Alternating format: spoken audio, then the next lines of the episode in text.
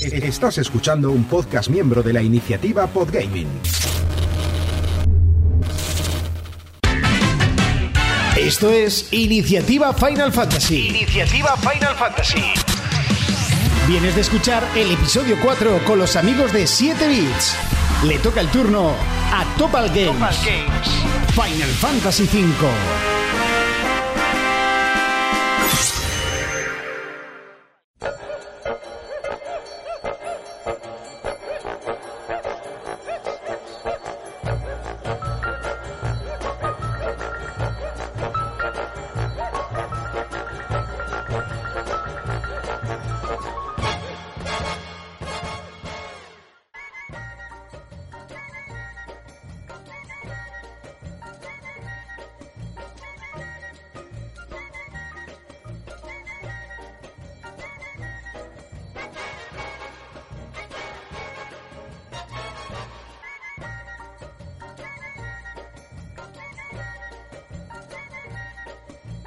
Bienvenidos, bien hallados, hijos de Topal Games, a este especial de Final Fantasy V que nos invita a hacer iniciativa podcasting en el cual venimos de escuchar ese especial de Final Fantasy IV de la gente de 7 bits que también trataban Final Fantasy IV de After Years, ese juego que vino después de, mucho tiempo después de Final Fantasy IV. Y a nosotros, pues esta vez nos ha tocado Final Fantasy V, un juegazo que, que a mí me encantó en su momento. Yo lo jugué en... Primero lo jugué en PC, en un emulador, porque claro, ese juego ya hablaremos, pero tardó en llegar a Europa. Eh, más adelante eh, pude jugarlo en la versión que salió para PlayStation, en Final Fantasy Anthology, y ahí es donde con mi buen amigo Juan Vilches y su hermano Gerardo Vilches lo disfrutamos un montón, a los cuales le dedico este programa y les mando un fortísimo saludo, porque lo disfrutamos mucho este juego, y, y, y, nada, pues eh, aquí estoy yo solo otra vez en estos especiales de iniciativa, los cuales damos un trato a una saga de juegos y contamos todos los juegos y cada podcast se dedica a contar uno de los juegos. Y nosotros nos ha tocado este Final Fantasy V, como digo, y también Final Fantasy XII. Entonces, os, os recomiendo, vamos, os, os llamo a escuchar todos los programas no solo el 5 y el 12 que, que, es el normal de Topal Games, el que tocaría, sino también el resto porque no, están siempre muy muy interesantes. Os recomiendo también escuchar la iniciativa Pokémon que también hicieron, ahí nosotros no participamos, pero participamos, pero sí participamos en la iniciativa podcasting de The Legend of Zelda, estando ahora Breath of the Wild 2, que creo que además van a sacar un podcast también adicional para meterlo a esa iniciativa tenéis eh, un programa por cada uno de los juegos. Bueno, a lo mejor como en el nuestro eran dos, tres juegos, eh, eran dos juegos, perdón, los, los portátiles de Force, eh, Force Adventure, los, los operativos. Y, nada, espero que, que, lo disfrutéis, que escuchéis estas iniciativas, que las hacemos con mucha ilusión, con muchas ganas. Y vamos a empezar con el programa. Bienvenidos a la charla entre amigos, bienvenidos a Final Fantasy V.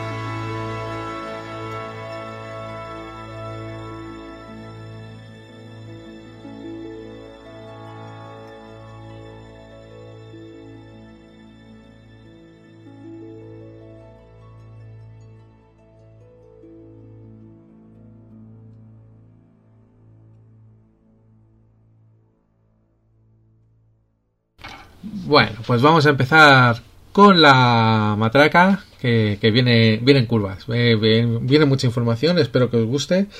Y, y, nada, pues empezamos. Final Fantasy V es un videojuego de rol desarrollado y publicado por Squaresoft, la antigua Squaresoft, en 1992.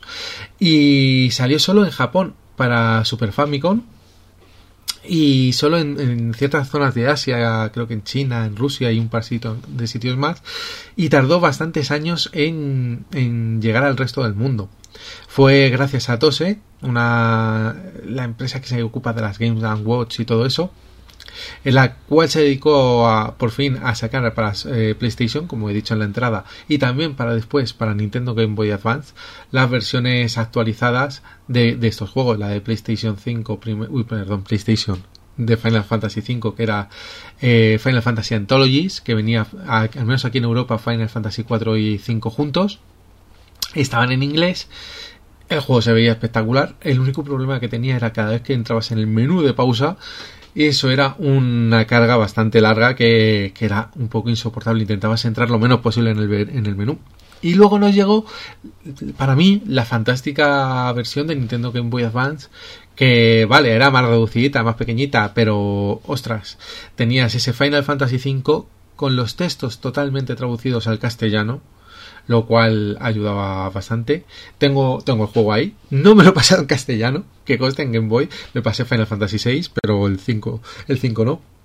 Y le tengo pendiente ahora en las versiones nuevas que han sacado, que seguro caerán y, y, le echaré.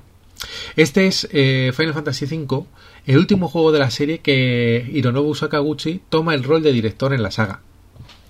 Eh, y ahora pues eh, vamos a hablar un poquito pues, de, de los creadores de este Final Fantasy V.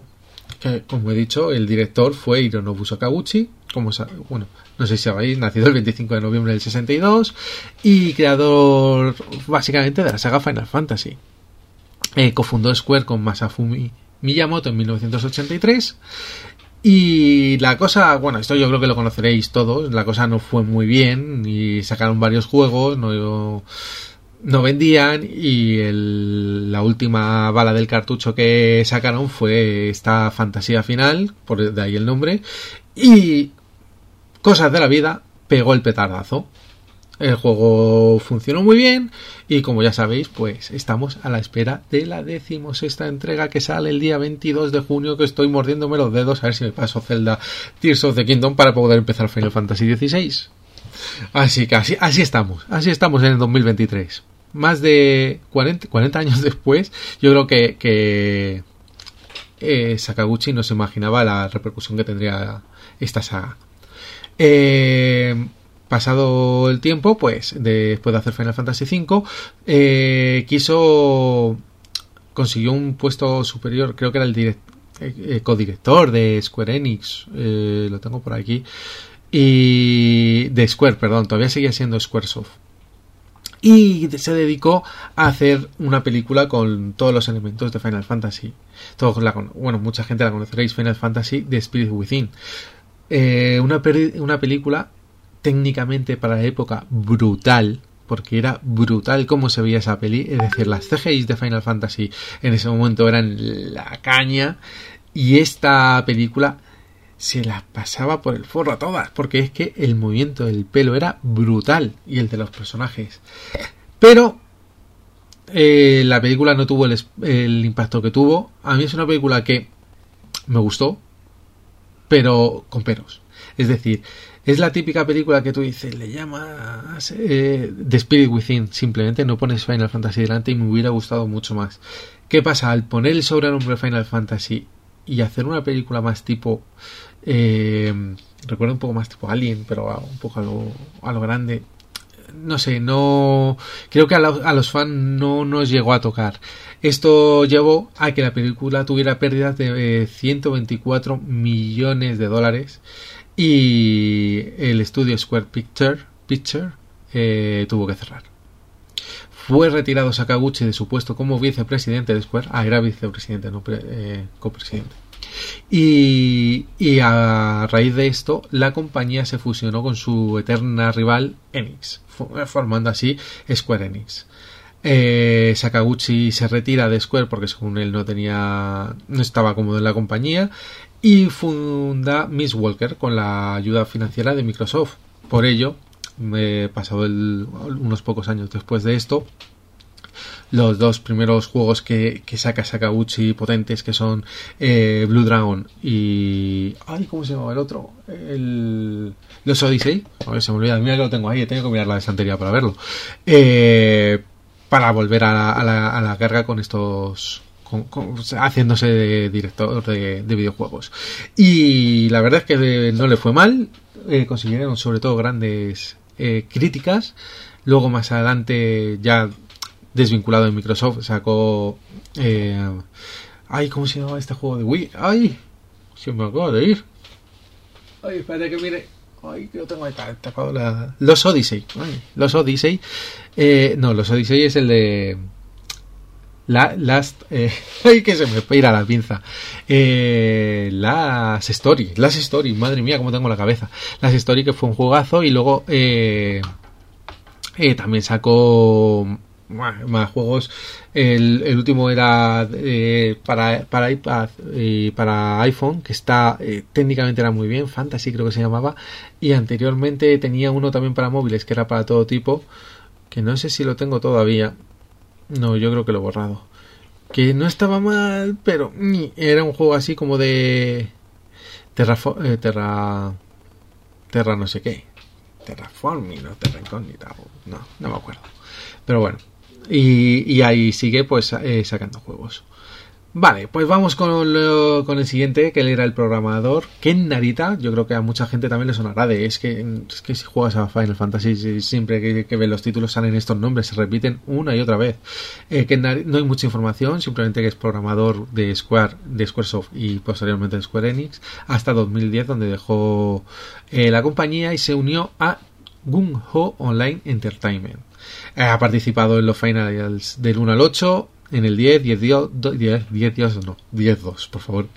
Dice of Cerberus, Final Fantasy XII, Dissidia Final Fantasy y Final Fantasy XIII. Eh, no tengo mucha más información de él, así que pasamos al diseñador Hiroyuki Ito, que, no, que es que pasa lo mismo, es que son nombres que a lo mejor no les sitúas bien en qué puesto les pones, pero eh, son están en todos los en la gran mayoría de Final Fantasy y creo que merecen su, su, su verbalizarlos, ¿no? Este era eh, el diseñador, es un director de, y escritor de escenarios, eh, también de efectos de sonido, que trabajó para Square y para Square Enix. Eh, ya no está en Square Enix, trabaja en debugueo.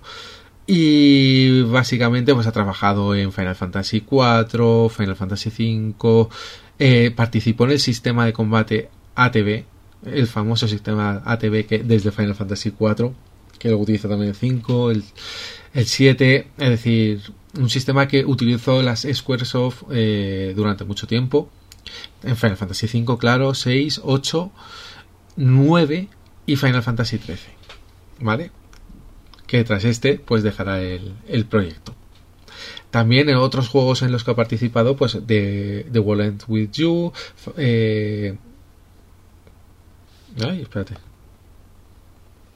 Sí, de, de World With You, en Zodiac Age y Final Fantasy Tactics, Chrono Trigger y Chain of Memories. Es decir, es que ha estado en un montón de juegazos de nivel máximo de, de Squaresoft.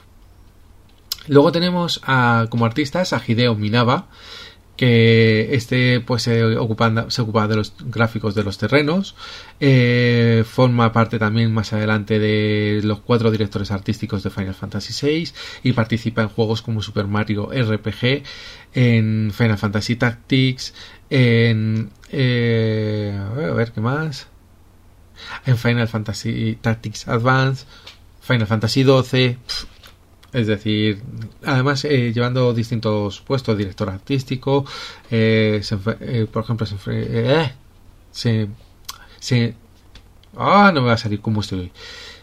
Trabajó en Parasite trabajando con los gráficos del tutorial, en Blue Dragon como creador de monstruos, en los Odyssey como arte conceptual, en Little King Story como creador de personajes, Es decir, otro, otra persona de, de gran calibre que ha hecho muchísimos trabajos para grandísimos juegos. Y luego viene, pues, se podría decir que Squaresoft tenía tres patitas. Una era Hironobu Sakaguchi. La segunda era Yoshi Takamano, este artista diseñador de personajes, de vestuario, ilustrador, ha hecho cómic. E, este hombre es un auténtico escándalo, es un escándalo. No sé si habéis visto dibujos aparte. Tiene un, arte muy particular, pero, pero es, es brutal. Eh, es brutal como dibuja este señor y a esos bocetos, a esos dibujos tan especiales. Luego ellos llegaban y hacían los rediseños un poquito más para el juego y, eran los diseños tan brutales que vemos en todos los Final Fantasy. O sea que todo, casi todo sale de la mente de, de, esta, de esta persona que es Yoshi Takamano, que es, es, brutal. Eh, ha creado, eh, ha tenido siempre un, un estilo retro pop. Ha ganado el premio Bram Stoker en 1999 por su colaboración con Neil Gaiman en Sandman, en Dream Hunter, es que no estamos hablando de un cualquiera, ¿eh? ¿eh? ha participado en cómics occidentales también, fundó su propio estudio de Baloca, que es una productora cinematográfica. Eh, estudió a este hombre señor, pues ha estudiado obras del arte del movimiento, de europeo, eh, orientalistas rusos, se ha, basado en, el arte de ukiyo-e, perdón, es, es, es un, un, escándalo. Este, este, este dibujante, si no lo conocéis y solo suena de las portadas de no voy a decirlo en todo lo que ha hecho porque es imposible. Básicamente es decir, diseño de casi todos los personajes de la saga Final Fantasy y todas las portadas. Luego, si queréis entrar en internet y buscar dibujos de Yoshi Takamano, y vais a flipar. Una auténtica maravilla. Luego, como escritores de la historia, tenemos a Hironobu Sakaguchi de nuevo, que no voy a contar nada más de él, y Yoshinori Kitase, otro, otro que volvemos a decir, un viejo conocido. Es productor y escritor también de escenarios y antiguo director de videojuegos. Eh, de videojuegos. Eh, eh, trabajaba para, sigue trabajando para Square Enix se unió en la compañía en 1991 y sus roles más notables pues han sido Final Fantasy VI, Chrono Trigger, Final Fantasy VII, Final Fantasy VIII, 10, 10 2, Final Fantasy VII Remake y, y es que qué más decir, es que solo hay que ver cómo está Final Fantasy VII Remake ahora mismo, que es que está candente, estamos esperando este rebuild que tiene tela por lo visto, va a tener telita, es un un señor que, que, se emocionó viendo Star Wars por primera vez y quedó impresionado con los efectos especiales y quería desarrollar eso en, quería hacer obras con, con, esos efectos con esa y empezó pues en el mundo de los videojuegos y, y ya digo es que ha estado en grandes de en todos los grandes juegos de, de Squaresoft. Pues curioso que estoy leyendo por aquí que, que, tiene como personaje favorito a Cloud Stripe de Final Fantasy VII y es también su juego favorito. Recuerdo que, es posiblemente el, juego donde primera vez le vi el nombre, porque en Final Fantasy VII nada más empezaban los títulos, salían eh, la música, la fanfarria de Final Fantasy y salían todos los nombres y ya te dejaba empezar el juego. Y uno de estos nombres pues está, era este Yoshinori Kitase y que además pues hemos visto, como digo, en Final Fantasy VII Remake. Pero vamos, es que también ha participado en Kingdom Hearts 2, por lo que estoy viendo. Romance Saga, Verde, casi todo. Final Fantasy XV, productor original también. Así que es que, ojito a lo que estamos diciendo de nombres de este Final Fantasy V que parece un juego menor, pero para nada lo es. Y finalmente llegamos al compositor. ¿Quién va a ser si no la tercera patita? Nobuo Uematsu. El gran Nobuo Uematsu. El Koji Kondo guapo de Square y de Squaresoft. Eh, ahora trabaja por libre, pero este señor es el que ha dado vida a la saga, vida musical a la saga Final Fantasy. Eh, está desde el primero. Eh, tiene influencias claramente de heavy metal, New Age, tocando música celta, porque es gran fan también de la música celta, y se nota todo en sus en sus bandas sonoras. Este señor ha fundado diversos grupos entre otros eh, Black Makes. Recomiendo, si estáis escuchando este podcast, al, al decir Black Make, escucharos o conseguir los discos de Black Makes. Hay tres discos, son brutales, brutales, son versiones heavy metal, o mm, a lo mejor no tan heavy metal, pero heavy rock, más durillas, de de los temas que más le gustaban o que más le llaman la atención de la saga Final Fantasy. Brutal. El temazo de Skate Above que saquen de Black Myth 2 es una auténtica pasada. Y en el 3, la versión de Darkness and Starlight, que es la ópera cantada de Final Fantasy VI, creo que la he puesto en algún programa. Y de Skies Above de Black Myth también, pero bueno, si no lo habéis escuchado, bajaros estos temas. Es más, yo os recomiendo descargar o ver o en YouTube tiene que estar escuchar los Black Mates que son brutales. Tras la separación de este grupo, pues creó Airborne Papas, donde aparte de, canciones de Final Fantasy, pues toca también, pues también ya de otros juegos como los Odyssey, Blue Dragon o Nin Saga.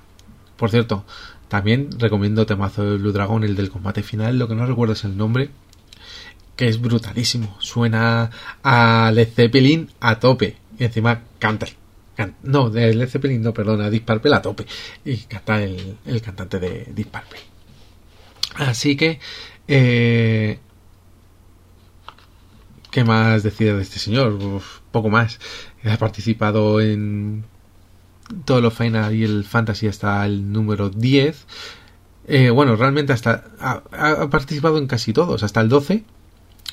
Eh, en, a partir del 10 ya participó bastante menos, porque por ejemplo Masashi Hamauzu y Yuya Nakano tuvieron más protagonismo en el 10.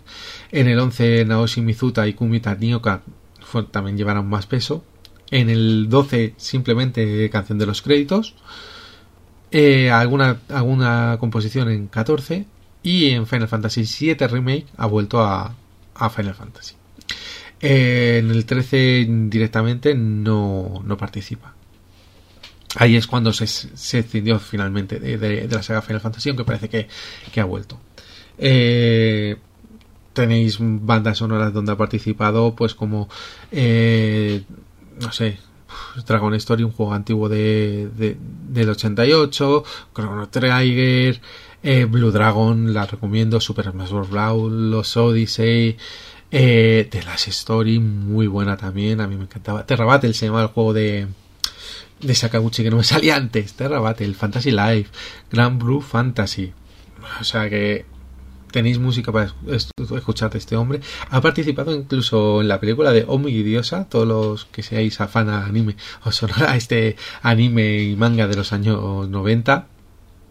Que lo, estaba esta OST del año 2000. Y, nada, para mí uno de los de los ejes fundamentales de, de, Squaresoft. Y mira, aprovechando para dejar este ratito de turra, vamos a dejar unos segundos musicales con uno de los primeros cortes que vamos a hacer, que van a ser varios, de Final Fantasy V, con un temita de Final Fantasy V de Black Mage.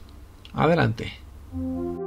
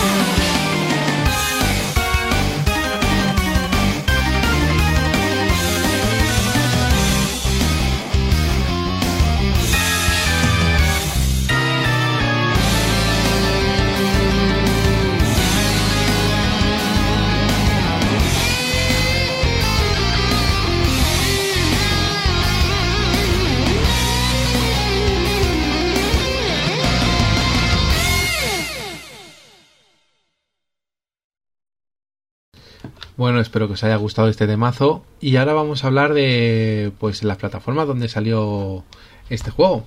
Y es que la primera versión del juego original pues salió en Super Famicom el 2 de diciembre de 1992 al precio de 9.800 yenes, al cambio unos 49 euros, 48 euros, a lo mejor algo menos en la época por la inflación y todas estas cosas, pero bueno. En, estado... Eh, solo salió en Japón, llegaría bastante más adelante, como he dicho antes, en, Estados Unidos y Europa. Eh, fue publicado en un cartucho de tan solo 8 megas de memoria. No, no era los 16 de otros grandes juegos o 32 y aún así se veía realmente bien en, en japonés y solo para compatible para versiones japonesas y norteamericanas que podían jugarlo pero en japonés, lo cual era una putada. Eh, la siguiente versión fue la de PlayStation, que salía en 1999. Es el primero porque se, se, lanza ya por fin en tierras americanas y en Europa en mayo de 2002, 15 de mayo de 2002, tres años después, a pesar de estar eh, corregido el, en inglés, porque había por, yo dije, yo había jugado este juego pues por sí, sería año 98, antes de, de, esa versión del 99 había jugado yo el, la ROM de Final Fantasy V en castellano. Nunca me había pasado porque siempre tenía algún fallito, alguna movida, la versión en castellano y no te lo podía pasar. Eh, mejorar el apartado sonoro y gráfico, pero lo que os decía, los, las entradas a los menús eran, eran tremendas. En 2006, el 6 de octubre en Japón, 17 de noviembre en América y en 2007, como siempre más tarde, 13 de abril en Europa, pues llegaba la versión de Game Boy Advance, con fallos corregidos de esta versión de PlayStation, con textos en bastantes más idiomas, castellano, eh, portugués, francés, alemán, no, portugués no, italiano, perdón. Eh, y, realmente una versión muy rápida y muy directa y, y mejorar un poquito los fondos de combates, imágenes de personajes y todo eso. Podemos encontrar por el la Game Boy Advance el sonido era un poquito pues, más, más rácano. Pero bueno, eh, era una versión muy muy digna y, y, que se podía disfrutar las versiones de Game Boy Advance. Y ahí además en ese momento teníamos para disfrutar el 1, el 2, el 4, el 5 y el 6. No estaba mal, faltaba el 3, que llegaría...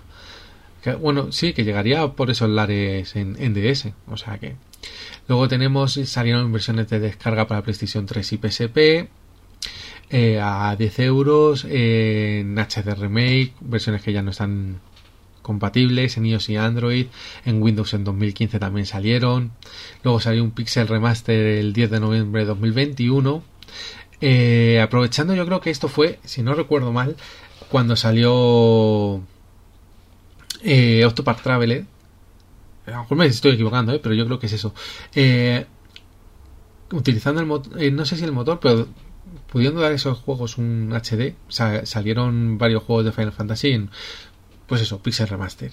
Y ahora, actualmente ha salido otra versión final ya, que es una versión aún mejor retocada con el motor ya así de, de Octopath, que se ve bastante bien, un precio un poco abusivo, ha salido solo en físico creo que en, en Japón y en Europa pues la podemos coger las versiones o por separado a 20 euritos cada versión, un poquito caro. Pero bueno, si quieres jugarlo siempre se pueden aprovechar como siempre las las ofertas para hacerte con ellos.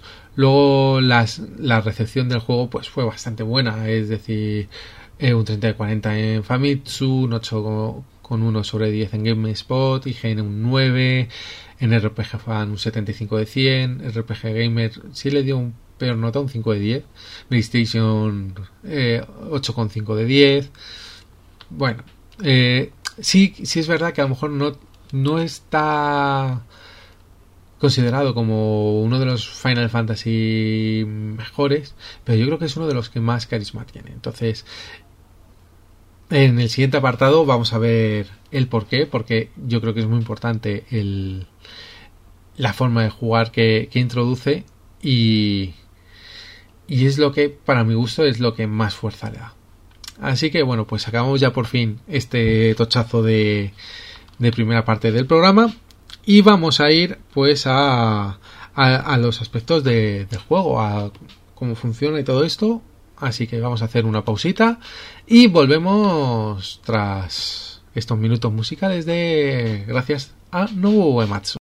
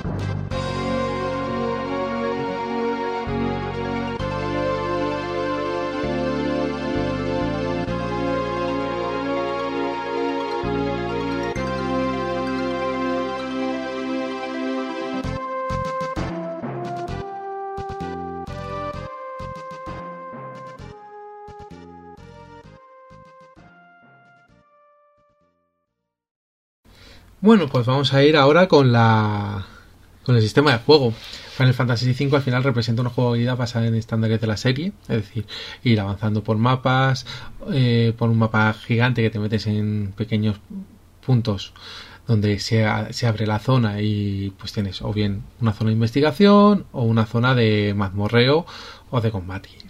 Eh, cambia el, combate cuando cambia el, el mapa, la pantalla cuando hay un combate y. Ya está, es un juego rol clásico con todo. ¿Qué tiene de particular este Final Fantasy V? Pues primero, que retorna el sistema de trabajos y clases de Final Fantasy III. Los mejora notablemente y añade nuevos trabajos, habilidades y posibilidades. Un total de hasta 22 nuevos jobs. Empezamos con el, el freelancer, que sería el, el que no tiene realmente es el, básico, que no tiene ninguna habilidad particular.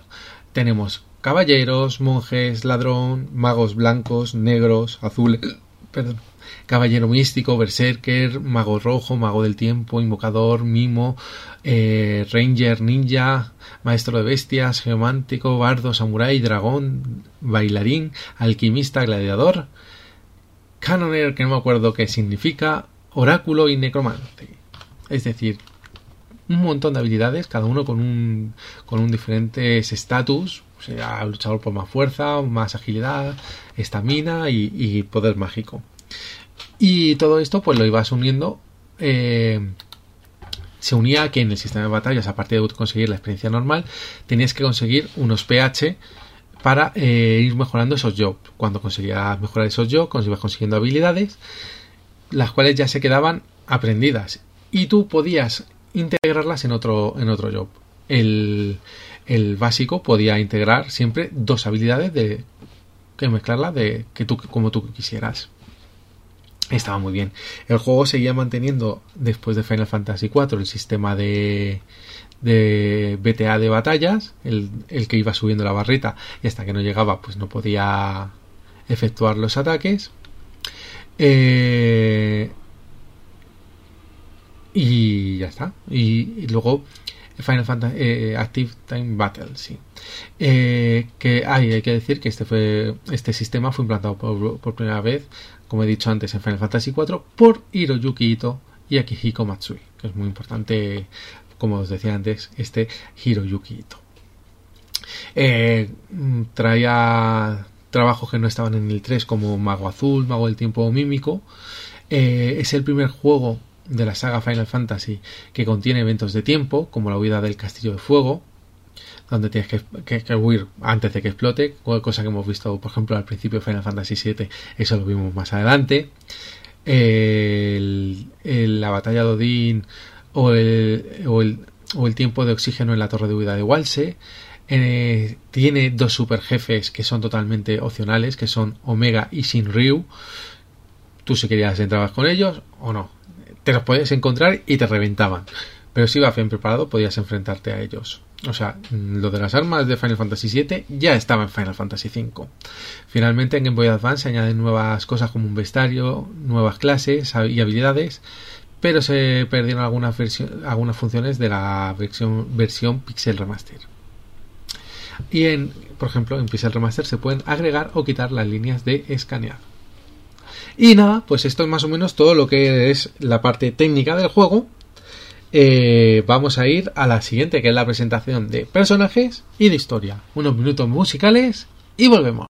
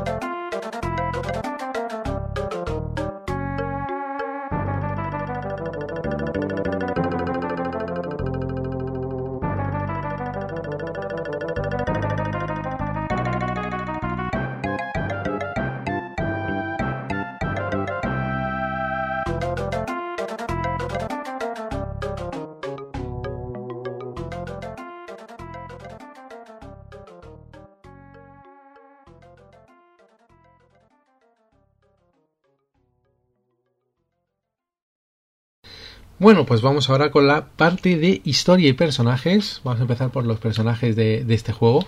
Vamos a empezar por los protagonistas.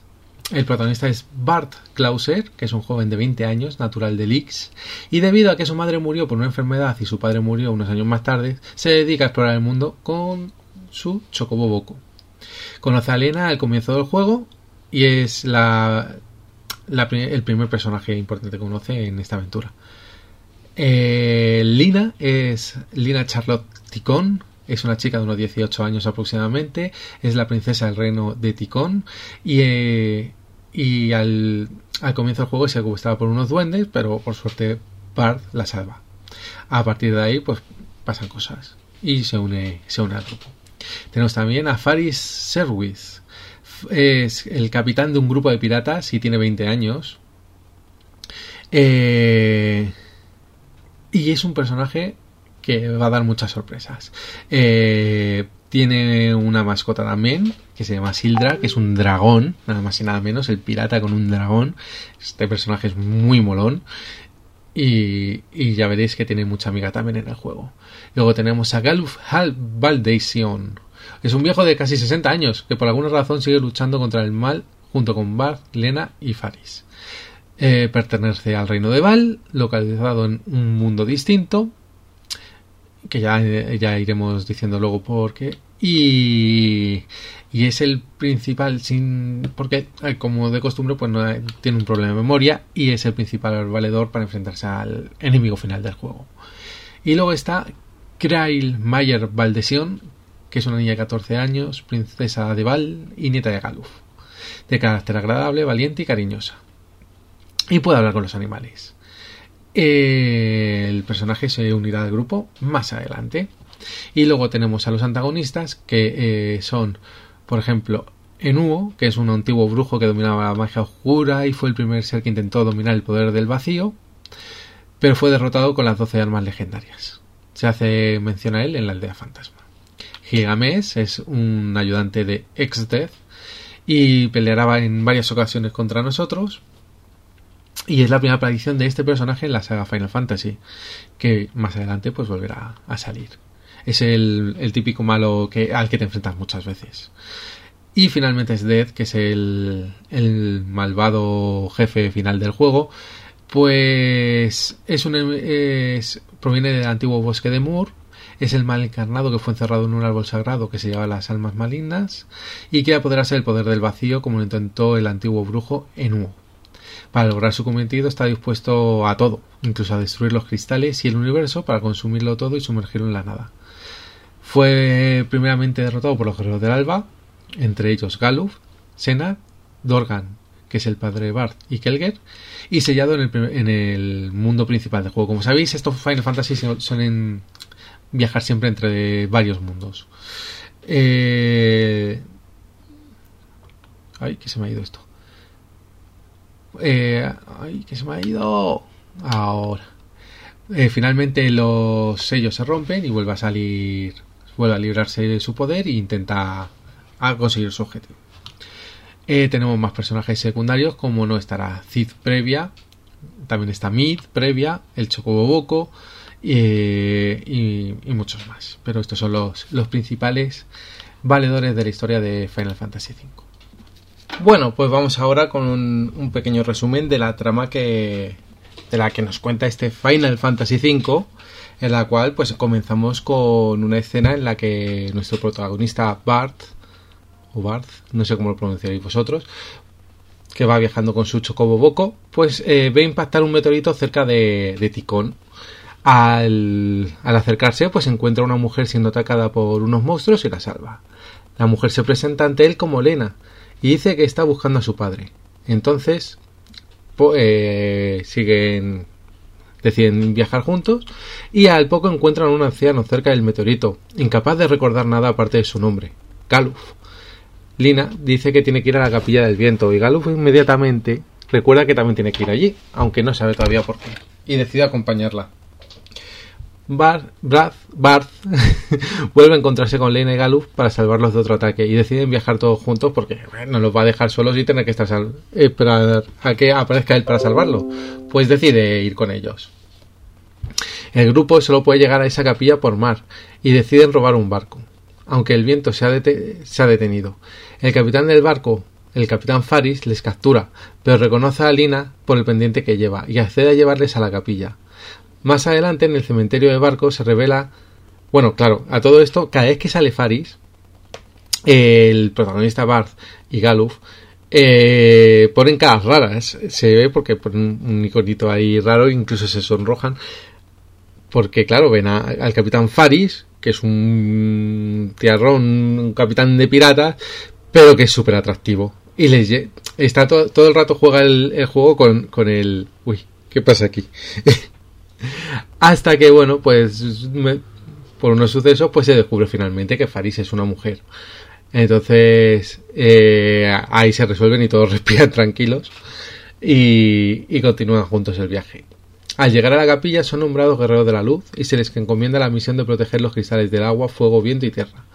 Al final descubren que los cristales actúan como un sello para un malvado brujo llamado Extez, que trató de destruir el universo en el pasado. El grupo parte en un viaje para proteger los cristales, pero cada vez que van llegando a un sitio e intentan salvarlos, pues al final acaban siendo destruidos. Es decir, que fracasan miserablemente. Eh, espérate que me he perdido aquí. Eh, finalmente, eh, cuando llegan al último cristal, aparece Krail, la nieta de Galuf, que le ha, recordado, le ha hecho recordar todo a Galuf y, y, saben que ellos dos no son de este mundo, sino que han llegado mediante los meteoritos para detener a Esdet, que también proviene de su mundo. El cristal se rompe y Esdet es liberado. Galuf y Krail vuelven a su mundo para detenerle, pero Bart, Lena y Farid consiguen llegar también a este mundo, aun sabiendo que quizá no puedan regresar. Apenas llegan allí, eh, son secuestrados por los secuaces de Esdet y la Galuf se cuela en el castillo de este para, para rescatarlos, derrotando para ello a Guillames, uno de los lacayos de Esdet, que crea una barrera impenetrable alrededor de su castillo.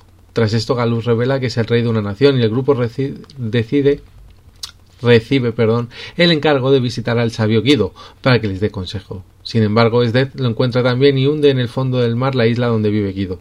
El grupo se une a, uno de los compañeros de Galuf, Setat, cuya flota ataca la barrera creada por Esdet. El grupo se infiltra en una de las torres que crea la barrera y consiguen destruirla gracias al sacrificio de Setat. Sin embargo, el grupo aún no puede entrar en el castillo y averiguan que Esdet está buscando algo en el bosque de Mor. El grupo se dirige hacia allí y Esdet prende fuego al bosque, arrasándolo por completo y derrotando sin esfuerzo a los miembros del grupo. Krail aparece para ayudar al grupo y Esdet le encierra, en, eh, le encierra en un anillo de fuego. Sin embargo, Galuf adquiere una fuerza sobrehumana para ponerse en pie, salvar a Krail y enfrentarse a Esdet, que como resultado se va, eh, se va del lugar. Tras ese esfuerzo tan grande, Galuf muere, a pesar de los esfuerzos que hace el grupo por intentar salvarle, y Krail ocupa su lugar en el grupo. Esto, en, en esto Final Fantasy, porque en el 4 también pasa, eh, mueren muchos personajes, en este también muere un personaje importante como es Galu, así que cierta sorpresa que pasa en otros Final Fantasy no hubieran sido tanto si si hubiéramos jugado a todos, pero claro, realmente el 7 fue el primer, bueno, ya lo he desvelado, el 7 fue el primer Final Fantasy que llega a Europa y el que esa muerte tiene tantísima impacto para, para Occidente. Pero en otro Final Fantasy hay otros personajes también muy queridos que ya habían fallecido. Pues nada, eh, como decía, pues al morir Galup, pues se une Kaila al grupo y los cuatro vuelven al castillo de Esdet y le derrotan. En ese momento, el mundo de Barth y el de Galup se fusionan uno con el otro. Descubren así que Esdet busca el poder del vacío, un poder tan terrible que el mundo tuvo que dividirse en dos, el de Barth y el de Galuf para sellarlo entre ambos. Esdet se hace con este poder y consume en él varios pueblos, incluyendo el castillo de Tikon, Delin y Alina. El sabio Guido eh, dice el castillo de Tikon de Lina. El sabio Guido dice al grupo que deben conseguir las cuatro tablillas para romper el sello de las doce armas legendarias que derrotaron hace mil años a Enuo, el creador del vacío. El grupo consigue las tablillas y se hace con estas armas. Mientras tanto, Esdet comienza a enviar demonios de la grieta interdimensional para que acaben con los miembros del grupo. Aquí hago un, paréntesis porque es divertido. Os decía al principio que yo este juego lo jugué con mi amigo Juanillo y, y su hermano también lo jugó, ¿vale? Lo estuvimos jugando más o menos a la par y utilizábamos las armas, las 12 armas legendarias con el este con el de Ninja para lanzarlas porque eran más efectivas porque ya teníamos armas mucho mejores que, que, estas 12 armas legendarias. Y era gracioso ver cómo decía toma la arma legendaria en la boca 9999 era divertido. Un arma que supuestamente tenía que ser la leche usada como, como siempre piedra bueno, como digo, eh, el grupo consigue las tablillas, consigue las armas y este comienza a enviar demonios uno tras otro a la grieta interdimensional para que acaben con los miembros del grupo. Uno de ellos posee a Elena, pero al ser derrotado, esta es liberada. Se une de nuevo al grupo y se dirigen hacia la grieta, hacia la grieta, no Greta, la de la que lucha por el, cambio global, eh, hacia la grieta intencionalmente, en cuyo núcleo descubren la verdadera forma de Esdet, un árbol. Tras ser absorbido por el vacío, este se convierte en Neo y el grupo se enfrenta a él en un, nuevo combate final. Con su derrota, eh, todos los pueblos y la gente que había consumido en el vacío regresan al mundo. Al final de la historia, depende con los miembros del grupo que sigan vivos al final del combate, Cid recibe una carta de cada uno de ellos en el que les habla sobre el futuro que les espera. Si todos sobreviven, los cuatro miembros del grupo se reúnen y recuerdan a Galus, que les anima a seguir protegiendo los cristales. Sin embargo, si alguno de los miembros muere, pues cambia el final. y no podrá ver. Y será incapaz de volver al mundo y quedará atrapado en el vacío. Pues esta es eh, la historia, muy resumida. Porque no iba a contar todo el juego porque podría tirarme mucho rato. Y al final, al ser un programa hablando yo solo, he preferido coger una cosa más recogidita para hacerlo. Mola porque aquí eh, deja creo que, es, que, era también novedad, no sé si en algún otro Final Fantasy había sucedido, que depende de los personajes que sobrevivan, eh, te contaban una, una historia u otra. Entonces, creo que en el 4 o no, el final era el mismo. Y en el 6 sí, sí tiene también relación eh, dependiendo de los personajes que hayas conseguido y los que sobrevivan al combate final. Creo que también tenía relación, porque si morían no, no salían en el final. Pero creo que este es el primero donde lo hace. Si no, si no recuerdo, porque creo que los personajes del 4 son todos obligatorios. Sin embargo, en el 6 no. Aquí sí son obligatorios, pero no tienes por qué acabar con todos ellos. Así que nada, espero que os haya gustado esta parte del programa y vamos a pasar al siguiente, que vamos a hablar un poquito de la música de Final Fantasy. Va a ser una pequeña disertación porque ya he hablado bastante de Uo, no, no Uematsu, pero algunos de los temas. Y hacemos una pequeña parada y seguimos con música y ya seguiremos directamente con detalles y el final.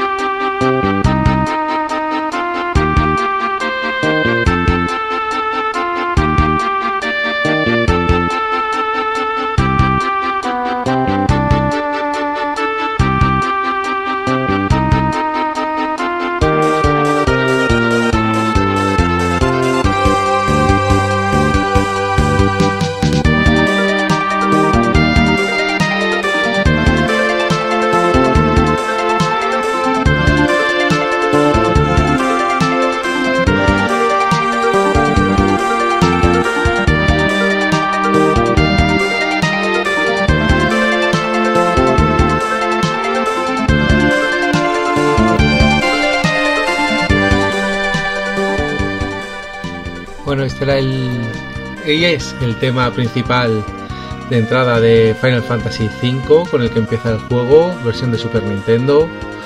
Y es que podéis escuchar la maravilla musical de Nobuo Matsu con el sistema de 16 bits de Nintendo, que era una auténtica maravilla. Puede ser que este juego no tenga los mejores, no los mejores temas, sino los temas más emblemáticos, pero ya habéis escuchado The Clash of the Big Brides en uno de los primeros cortes, justo después de acabar de hablar de Uematsu, que es un tebazo que se marca en el Black Mix original, en el primer disco de, Magos Negros, y, me parece brutal. Eh, como veis, maneja todo tipo de músicas, ritmos y, y sabe siempre dar el punto exacto que tiene que tener la canción para, para el momento. Me parece magnífico como, lo consigue. Y, para que veáis, este, este es uno de los temas. Y ahora, por ejemplo, os voy a poner otro que para mí es brutal también, que es el Neo X-Death del Black Mix 3, Darkness and Starlight que espero que os guste. Todos estos temas están en, en YouTube, podéis encontrarlo o podéis, y podéis escucharlos una y mil veces, que son tremendos.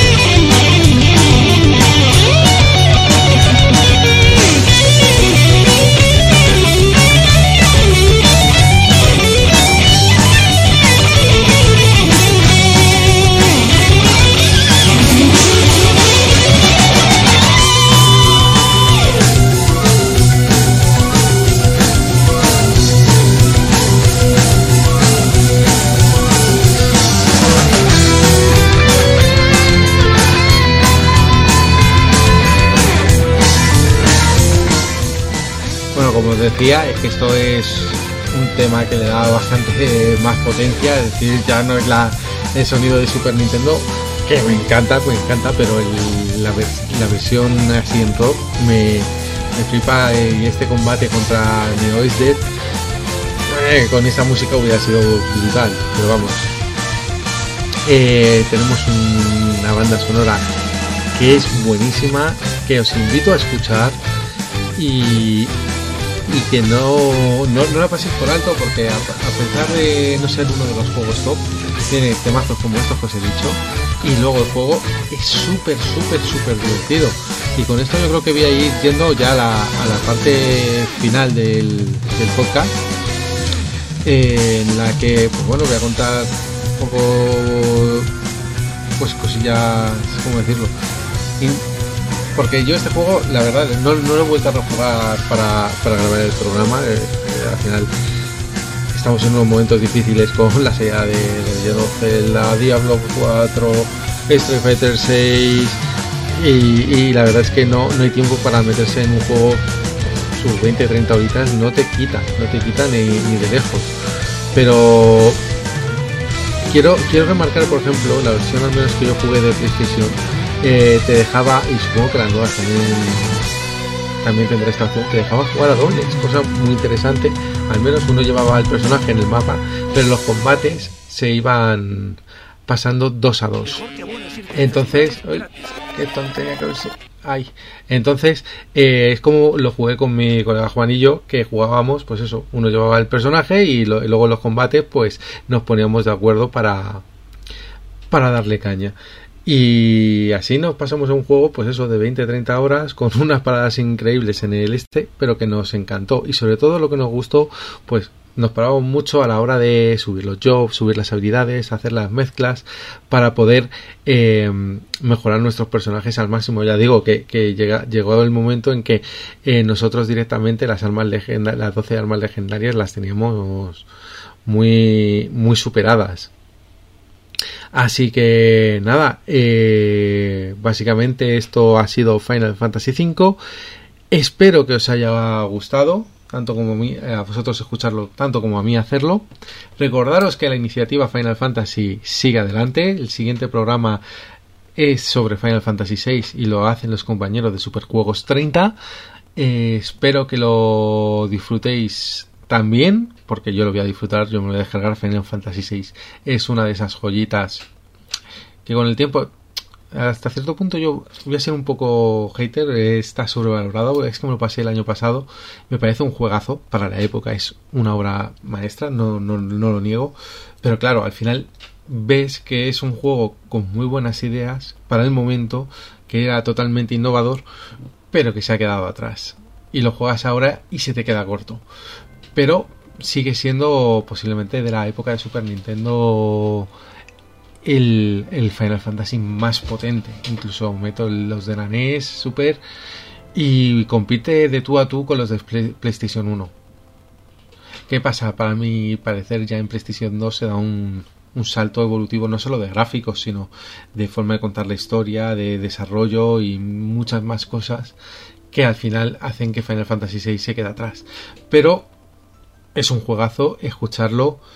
Eh, igualmente sigo recomenda- recomendando la escucha de Darkness and Starlight del Black Mage 3, de ese tema, la pista número 9, que es el tema de la ópera, y lo vais a, a gozar, sobre todo si estáis viendo la escena de la ópera con los gráficos del juego de Super Nintendo, ponéis esto, lo flipáis.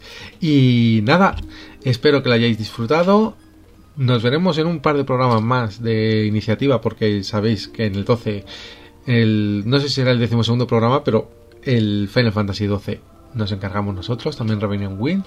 Y nos vemos entonces. Hasta entonces, pues ya sabéis, no, no compréis DLC, no hagáis cosas malas. Y nos vemos jugar mucho. Y adiós.